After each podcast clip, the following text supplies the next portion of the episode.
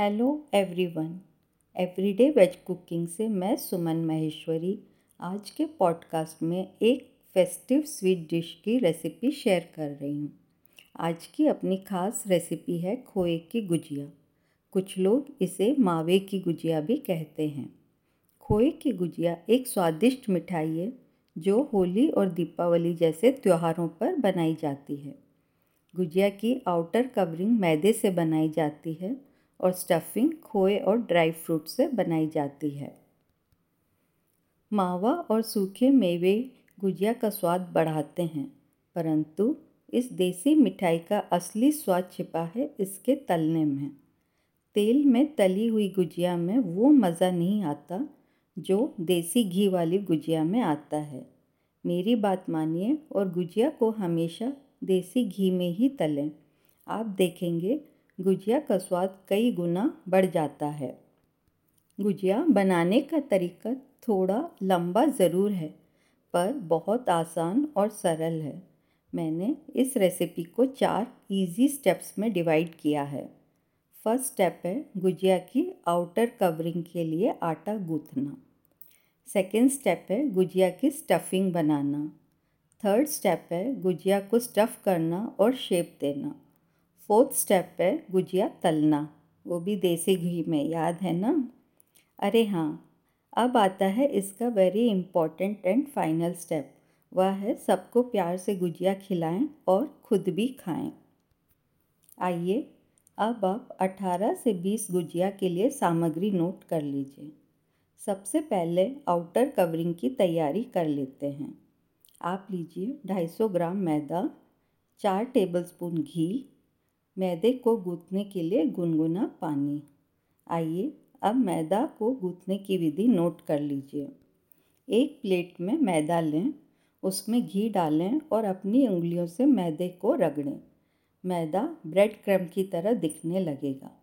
अब गुनगुने पानी के साथ मैदे को कड़ा और चिकना गूँथ लें। आटे पर थोड़ा सा घी लगाकर उसे साफ़ रसोई के कपड़े से ढककर 20 मिनट के लिए रख दें। आइए तब तक स्टफिंग बना लेते हैं।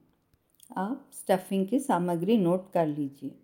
आप लीजिए 200 ग्राम खोया, एक टेबलस्पून सूजी, पंद्रह कटे हुए काजू, पंद्रह कटे हुए बादाम, पंद्रह कटे हुए पिस्ता, चालीस किशमिश, एक छोटा चम्मच चिरौंजी, चौथाई छोटा चम्मच इलायची पाउडर, पौन कप पिसी हुई चीनी। आइए अब आप स्टफिंग बनाने की विधि नोट कर लीजिए। मध्यम आँच पर एक भारी तले वाली कढ़ाई में खोए को तब तक भुने जब तक कि रंग बदलकर हल्का भूरा ना हो जाए। अब आँच बंद कर दें। खोए को एक प्लेट में ट्रांसफ़र करें और उसे ठंडा होने दें। जब खोआ पूरी तरह से ठंडा हो जाए तो इसमें पिसी चीनी, सूजी, कटे हुए बादाम, काजू, पिस्ता किशमिश, चिरौंजी और इलायची पाउडर मिलाएँ और कोई गांठ हो तो उसे अपनी उंगलियों से तोड़ दें। अब साम, सामग्री को अच्छी तरह से मिला लें। लीजिए बातों बातों में स्टफिंग बनकर तैयार भी हो गई है। आइए, अब गुजिया बनाते हैं। एक बार फिर से चिकने हाथों से आटा मथ लें और उसे बराबर भागों में बांटें और लोई बना लें। एक लोई लें और उसे तीन से चार इंच की पतली पूरी बेल लें। सेंटर में एक टेबलस्पून स्टफिंग रखें। अपनी उंगलियों की मदद से किनारे पर हल्का सा पानी लगाएँ। अब इसे आधा घेरे में मोड़ें और किनारों को काटें, मेरा मतलब है फोर्क से दबाते हुए सील करें। अगर आपको गुजिया हाथों से गूँथनी आती हो तो आप गुजिया हाथों से ही गूँथें। यह बहुत खूबसूरत लगती है। सारी गुजिया इसी तरह बना लें और उसको सूखने से बचाने के लिए साफ़ किचन टॉवल से ढक कर रखें। आइए अब गुजिया तल लेते हैं। मध्यम आँच पर एक कप देसी घी गरम करें। गुजिया तलने के लिए घी तेज़ गरम नहीं होना चाहिए। हमें मध्यम गरम घी ही चाहिए। एक बार में दो से तीन गुजिया तलें बीच बीच में धीरे धीरे पलटें।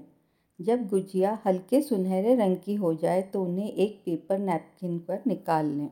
लीजिए, गुजिया भी बनकर तैयार हो गई है। क्या आपने नोट किया? देसी घी में गुजिया तलते समय देसी घी की भीनी भीनी खुशबू से आपका पूरा घर महक रहा है। जब गुजिया पूरी तरह से ठंडी हो जाए तो इसे एक एयरटाइट कंटेनर में स्टोर करें।